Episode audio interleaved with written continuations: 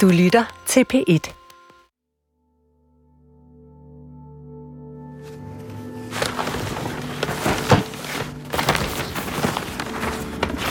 Det er også mig. gammel var du her? Der har jeg nok været ung 23, ud. 23 tror jeg. Mm. jeg har været. Det var lige før jeg rejste hjem. Ung og veltrænet. Ja, meget veltrænet. Og ja, det var dejligt. Det var tider. Det her er en optagelse af min gamle klassekammerat Miki og mig, der roder rundt i en flyttekasse, fyldt af minder og ting, som Miki har samlet gennem en fortid, der er anderledes end de flestes. Det der, det er mig. Og den, det var alligevel heldigt. det vildeste babyface. I kassen har vi fundet kassettebånd fra hans barndom, fra dengang han var Mia.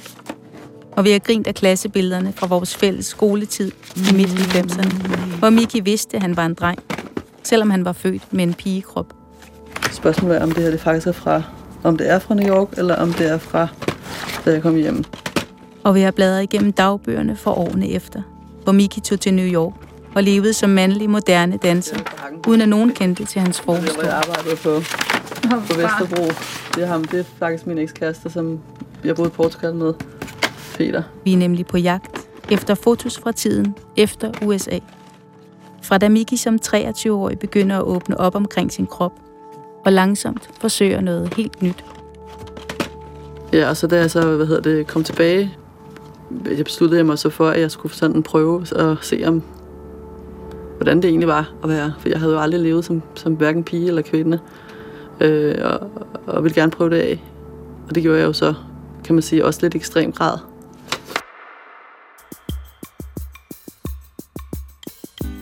Jeg hedder Christina Nyer Glaffi, og du lytter til Mikis 9 liv. Jeg havde stort set ikke set Miki siden 9. da vi for et par år siden fik kontakt igen. Og der fandt jeg ud af, at han var blevet mor. Det overraskede mig. For den Miki, jeg kendte dengang, var så sikker på, at han var en dreng, at jeg aldrig havde forestillet mig, at han skulle blive mor til nogen.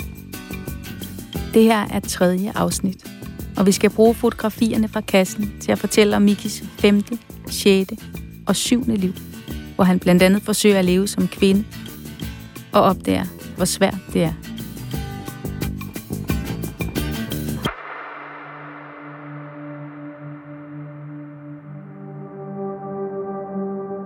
Altså, jeg kom hjem lige før jeg blev 24.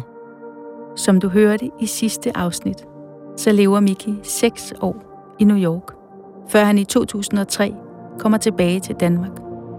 Og hjemkomsten bliver en eksistentiel kold tyrker. Og så var det jo en sindssygt mærkelig tid for mig, fordi at øh, jeg jo havde givet, altså mistet alt nærmest. Både min identitet og mit hjem og min karriere. Og, altså jeg skulle starte helt forfra. Jeg, jeg håbede jo på, at jeg ville kunne skabe noget nyt, men, men jeg havde jo, altså det var jo ligesom alle de ting, jeg gik og lavede, og alle de ting, jeg havde bygget op, de var jo væk. Så kunne jeg ikke rigtig finde mig til rette i Danmark. Jeg synes ikke, det, altså det svingede ikke. Øhm, og så jeg fik faktisk sådan lidt et lettere øh, sådan nervøst sammenbrud på et tidspunkt, fordi jeg sådan ikke rigtig kunne holde sammen på det hele.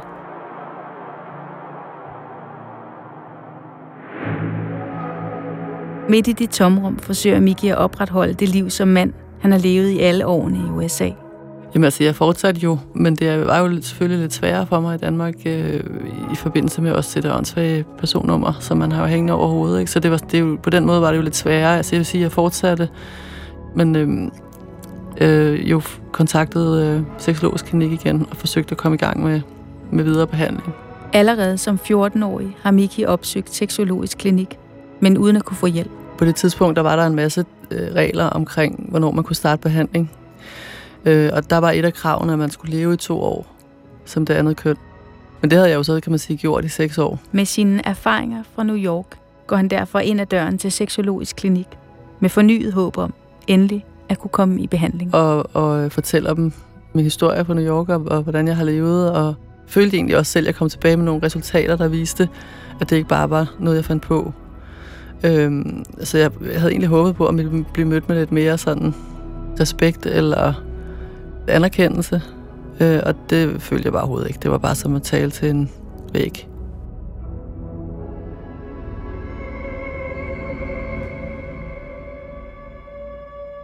altså, der var ikke sådan det store ændringer fra det, jeg havde været der sidst. Øh, altså, det var sådan meget afstandstagende og meget mistroisk miljø, og øh, altså, det, eneste, det eneste, de sådan sagde til mig, det var, at når jeg nu færdede i sådan et kunstnerisk miljø, om det så ikke var lige meget.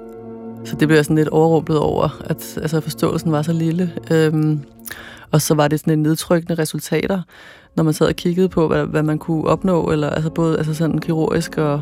Altså, der var ikke nogen succeshistorier. Og det blev altid fremstillet øh, sådan halv negativt med testosteronbehandlinger. Altså, der, så der var sådan... Det var svært at, sådan at føde hoved, hoved og hale i, og om, om det overhovedet kunne lade sig gøre. Så der blev lagt meget vægt på, at hvor mange selvmord der var efter behandlingen. At man ikke skulle forvente at blive lykkelig.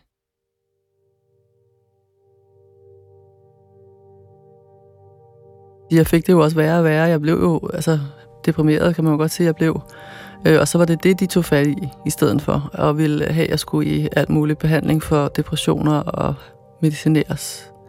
Øh, og det var sådan ligesom det, der gjorde, at jeg valgte at stoppe med at komme der, fordi at jeg følte, at de ville gerne putte mig ind i en anden kasse. Og at de slet ikke hørte efter, altså selv med alt det, jeg havde gjort, og den måde, jeg havde levet på, og den overbevisning, jeg selv synes, jeg kom med, så var der nul forståelse. Men altså, man kan jo også sige, at det er jo først for nylig, at det ikke blev betragtet som en psykisk sygdom. Så det var jo den måde, det blev behandlet på, tænker jeg. At de tænkte, det var noget, man kunne tale sig selv ud af. Så set i bagspejlet, så er det jo den behandling, jeg har fået. Altså det var som om, jeg mistede lidt håbet for mulighederne for min fremtid.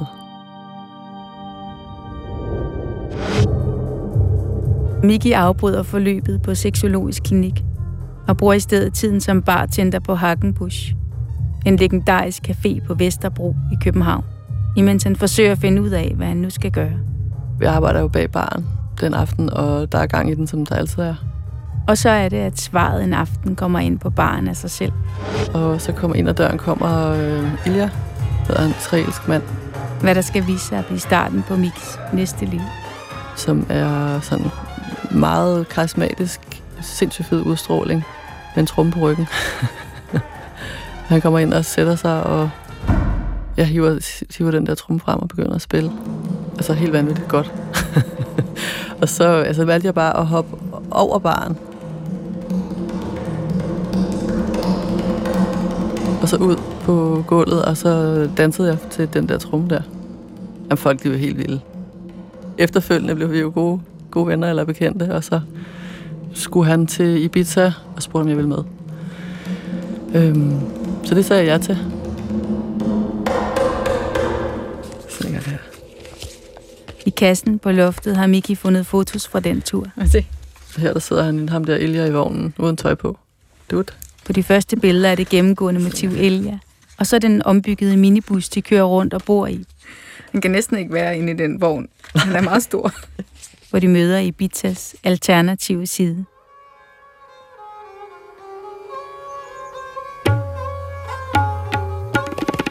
Der foregår selvfølgelig en masse festeri, men hvis du tager udenfor, der er to store byer, og hvis du kører uden for dem, så er der jo et helt miljø af de mest vilde kunstnere på alle mulige planer.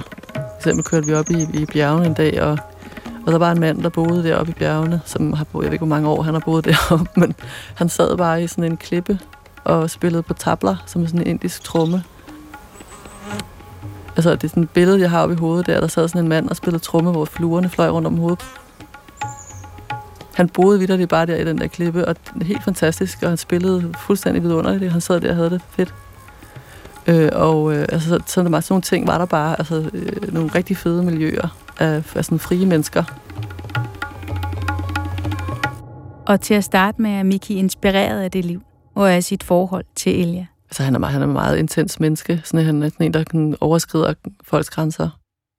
Jeg, jeg blev måske også lidt forelsket i ham i virkeligheden. Øhm, men sådan med tilbageblik, ah, ikke, ikke, ikke rigtig alligevel. Jeg blev bare sindssygt betaget og sådan fanget ind i det.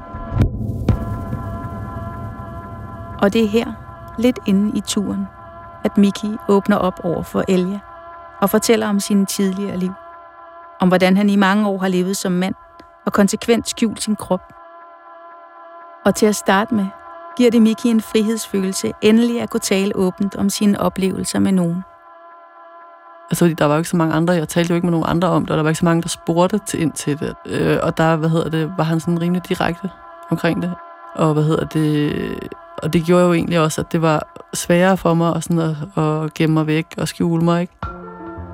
Men så skifter forholdet til Elia langsomt karakter. Da Elia begynder at bruge Mikis åbenhed imod ham. Jeg ved ikke, om jeg helt kan gengive det, sådan, sådan det helt præcis foregik, men han pressede mig på sindssygt mange punkter til at, ja, til at smide tøjet i virkeligheden, men det var overhovedet ikke, fordi han ville have, at jeg skulle, altså, det var slet ikke noget seksuelt eller noget. Jeg havde lavet et kostyme, som jeg skulle bruge på stranden, og, hvad hedder det, og så havde jeg sådan en, en, en stram sort øh, undertrøje på, og jeg havde egentlig ikke lyst til at tage den af. Hvor han også sagde, at øh, hvis jeg skulle optræde i bare overkrop, så skulle, man, skulle jeg ikke have nogen sollinjer. Og, og så, så var det jo, jeg, jeg bogstaveligt talt tog alt tøjet af. Men det, han, jeg følte, han egentlig pressede mig hårdest med, det var jo det der med, at han gerne ville have, at jeg skulle fortælle alle de mennesker, jeg kendte, som ikke kendte historien. Ville han gerne have, at jeg skulle fortælle. Altså blandt andet så mødte vi min, øh, min gamle roommate fra New York, var på Ibiza for at danse, øh, og vi så ham lidt, og ham havde jeg jo været sindssygt tæt på.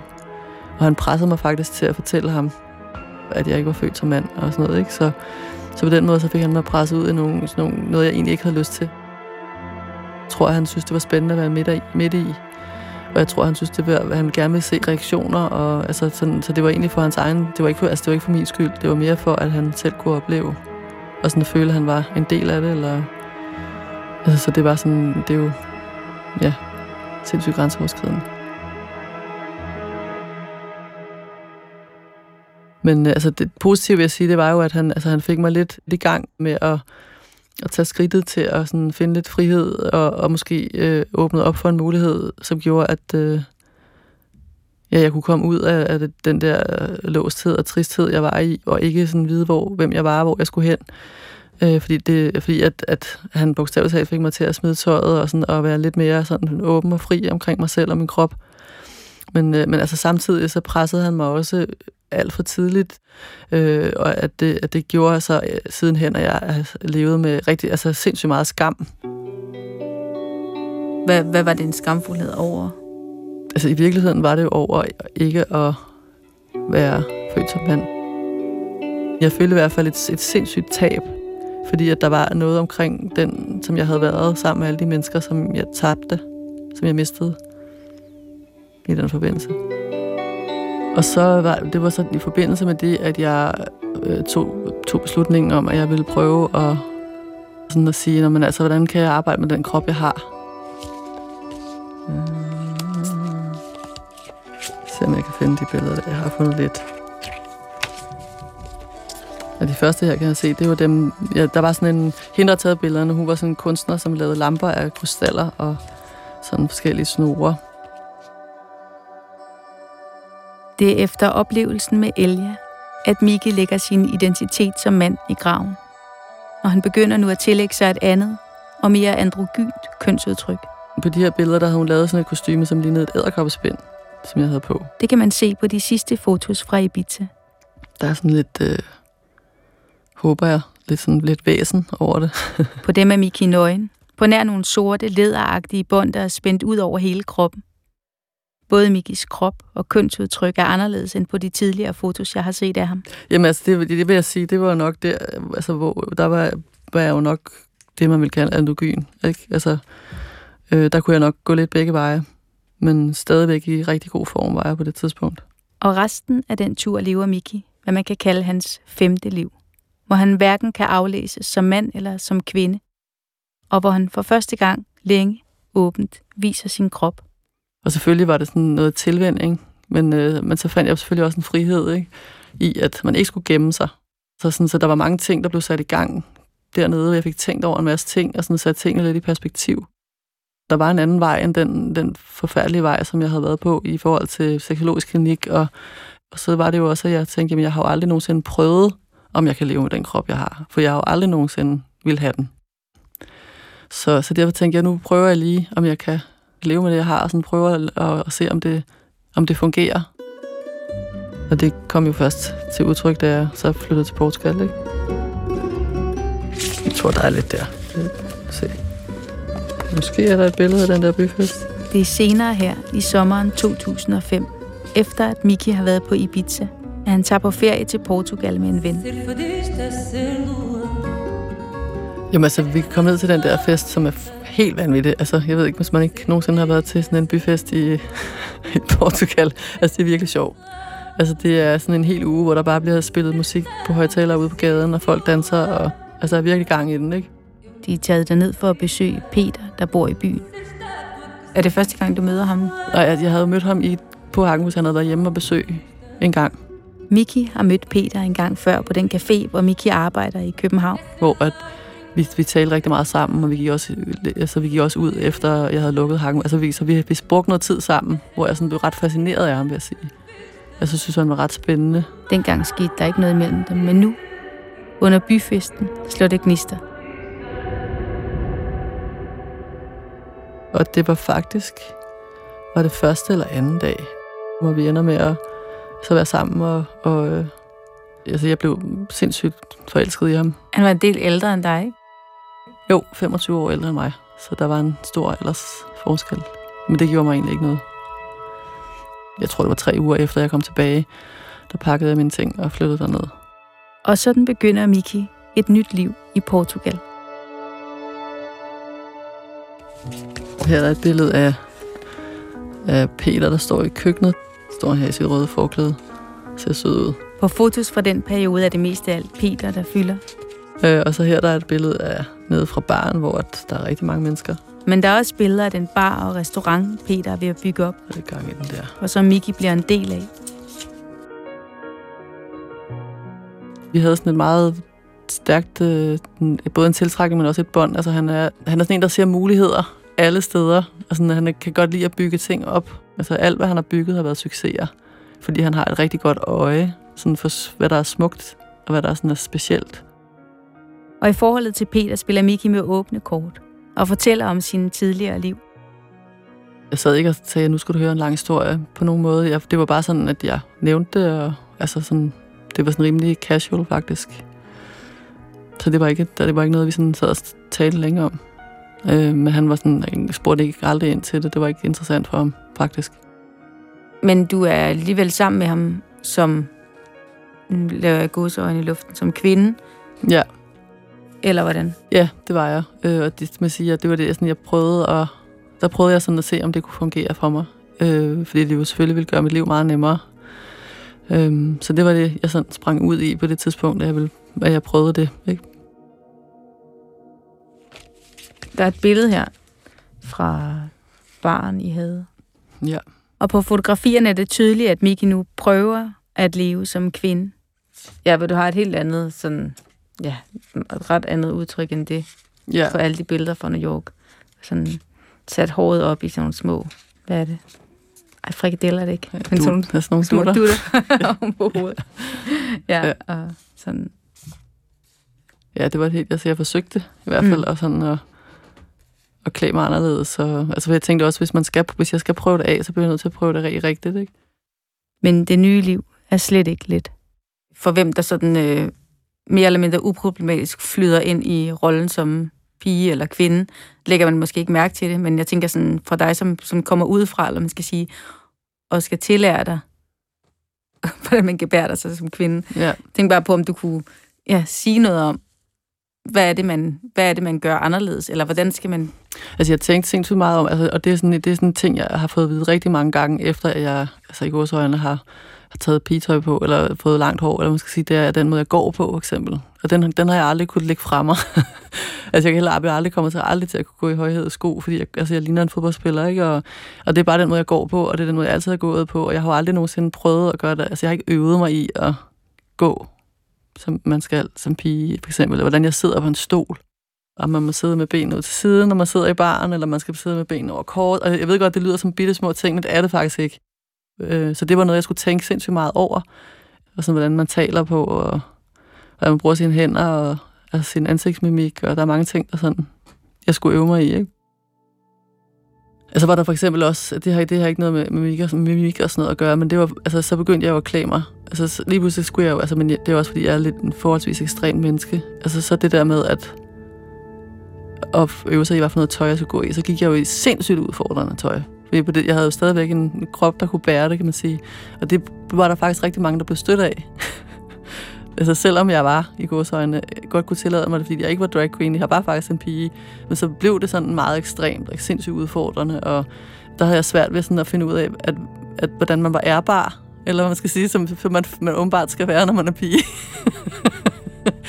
altså, så, så, jeg, så jeg kunne ikke, altså det var sådan noget med at prøve ekstremer af, og sådan finde mellemveje, og så prøvede jeg sådan noget, der var sådan lidt konet, du ved, og sådan, at det hele, der var ikke noget, der fungerede, faktisk. Overhovedet. Men, men det var bare, altså det var jo, det var bestemt ikke noget, der faldt mig naturligt. Så at det hele var sådan noget, jeg prøvede af, øh, og der var ikke noget af det, der fungerede. Samtidig med, at det at leve som kvinde føles unaturligt og kajtet, åbner der sig en ny verden for Miki, da han træder ind i restaurantens køkken.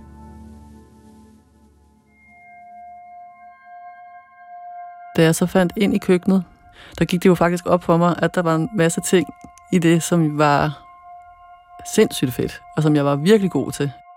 Altså man skulle have et overblik i sådan pressede paniksituationer, hvor at, øh, mit hjerte bare falder helt ned, og jeg bliver helt rolig. Så det var jo, så fandt jeg, følte jeg virkelig, at jeg fandt min plads. Derude, der var der jo heller ikke vigtigt, hvad for noget tøj jeg havde på, og det var ikke vigtigt, hvordan mit hår sad, og det var ikke vigtigt, det var bare vigtigt, at der ikke kom hår i maden, i virkeligheden. Altså, der kunne jeg være fuldstændig afslappet i forhold til sådan, hvordan man skal præsentere sig selv, og der var det jo kun det, jeg kunne, og det, jeg var god til, der var vigtigt. Det var sindssygt hårdt øh, arbejde, og det er jo hårdt at være selvstændig, det ved alle, der har prøvet det. Og så også væk fra forretningen, så var der også nogle ting omkring stadigvæk, som, som stadigvæk jo lå og lurede. Ikke? Selvom Peter var meget åben og øh, altså, tog mig som den, jeg var, så var det jo stadigvæk, var jeg, altså, ville han jo stadigvæk ikke have været sammen med mig, hvis jeg havde været en mand. Samtidig oplever Miki, at han ikke kan være i rollen som kvinde. Og jo mere han forsøger at være det, jo mere utilpas føler han sig. Og det påvirker forholdet til Peter. Så der var jo noget omkring det fysiske og det ro, altså det intime, som jo ikke hang sammen. Som ikke, det gik jo ikke for mig, og det var han jo rigtig ked af, og han følte sig jo afvist.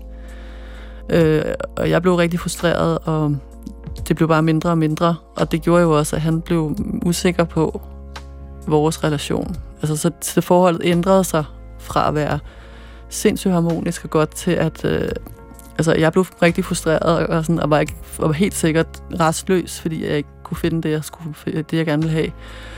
Øh, og han blev øh, sådan lidt mere besidderisk og ja, sådan helt klassisk, ikke? Jeg ikke ville have, at jeg gik ud og ikke, altså, blev jaloux og alt muligt andet. Og det var jo ikke, fordi at han var et ondt menneske på nogen måde. Det var bare, det fungerede ikke. Og det var jo rigtig frustrerende, fordi der var rigtig meget kærlighed, eller er rigtig meget kærlighed mellem os. Og det vil der altid være.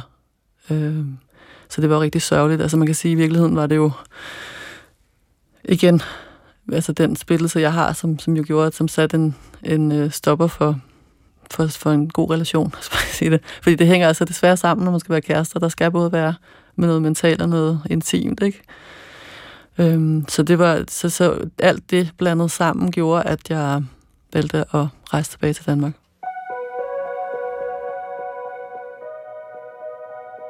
Det var de her billeder fra, du, øh, fra kokketiden. Nå ja.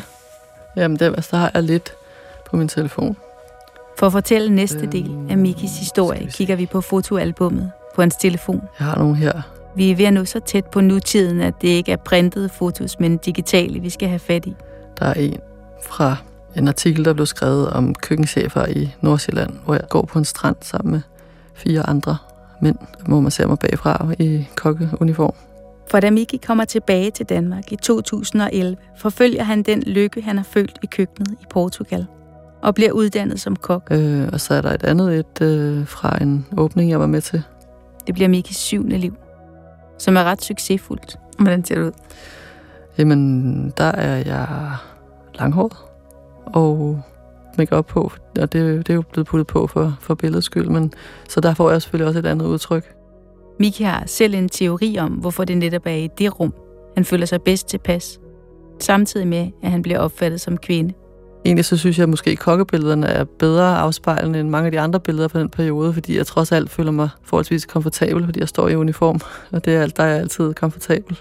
Hvor man siger, hvis man ser på mange andre billeder fra den periode, der føler jeg virkelig, at jeg ligner en mand i dametøj. Det føler jeg egentlig ikke, jeg gør på de billeder, selvom jeg har makeup på. Så det, dem har jeg egentlig nemmere ved at kigge på, end, end mange andre billeder fra den periode. Og det, det er uniformens skyld, man skal sige? Altså, det er altså uniformen, og så er det, fordi jeg står i et, øh, et sted, hvor jeg føler mig senevandt, eller altså, det, det er et sted, hvor jeg sådan kan ligge, hvor jeg virkelig føler mig, jeg føler mig virkelig godt tilpas, når jeg har kokketøj på, fordi at jeg hverken er det ene eller det andet. Og nu har du jo så prøvede at træde ind i et rum som mand, og prøvede at træde ind i et rum som kvinde. Kan du sige noget om, om forskellen? Altså, der er en uh, umiddelbar respekt, som man får som mand. Altså, at man bliver taget alvorligt for det, man siger. Første gang, man siger det, øh, når man er mand. Man bliver hørt, når man åbner munden. Man behøver ikke at råbe højt. Sådan er det ikke som, som pige. Det, der er det virkelig... Øh, Altså der, bliver man, altså der skal man hele tiden passe på. Man skal hele tiden passe på, at man ikke råber for højt. Man skal passe på, at man ikke bliver for skinger. Der er hele tiden, man skal hele tiden se, træde på en knivsæg, før at blive taget alvorligt. Og stadigvæk, så ligegyldigt hvor meget du gør dig umage, så vil der altid være en, et græn af lille skat. Nu skal du ikke komme for godt i gang. Var det en erkendelse, du først gjorde dig altså i Danmark nu her? Ja, det vil, det vil, det vil jeg faktisk sige, ja. Det synes jeg. Det er der, det blev sådan, hvor det blev sådan rigtig markant. Så det var ikke noget, du havde tænkt over før? Ikke, nej, ikke sådan, ikke sådan rigtigt. Jeg havde ikke tænkt, det var så stort et problem. Det havde jeg faktisk ikke. Øh, fordi jeg havde ikke slet ikke set det, da jeg levede som mand. Fordi jeg ikke oplevede det på min egen krop.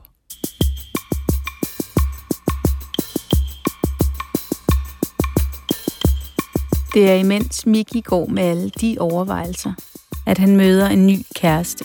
Den lange historie kort, så ender han jo rent faktisk med at blive far til mit barn. Og det bliver starten på Mikis næste liv. Livet som mor. Jeg hedder Christina Nya Glaffi, og i næste afsnit kan du høre om, hvordan Miki oplever det at have en gravid krop. Og om hvordan det er at have et barn, der kalder en for mor, når man ikke føler sig som en kvinde.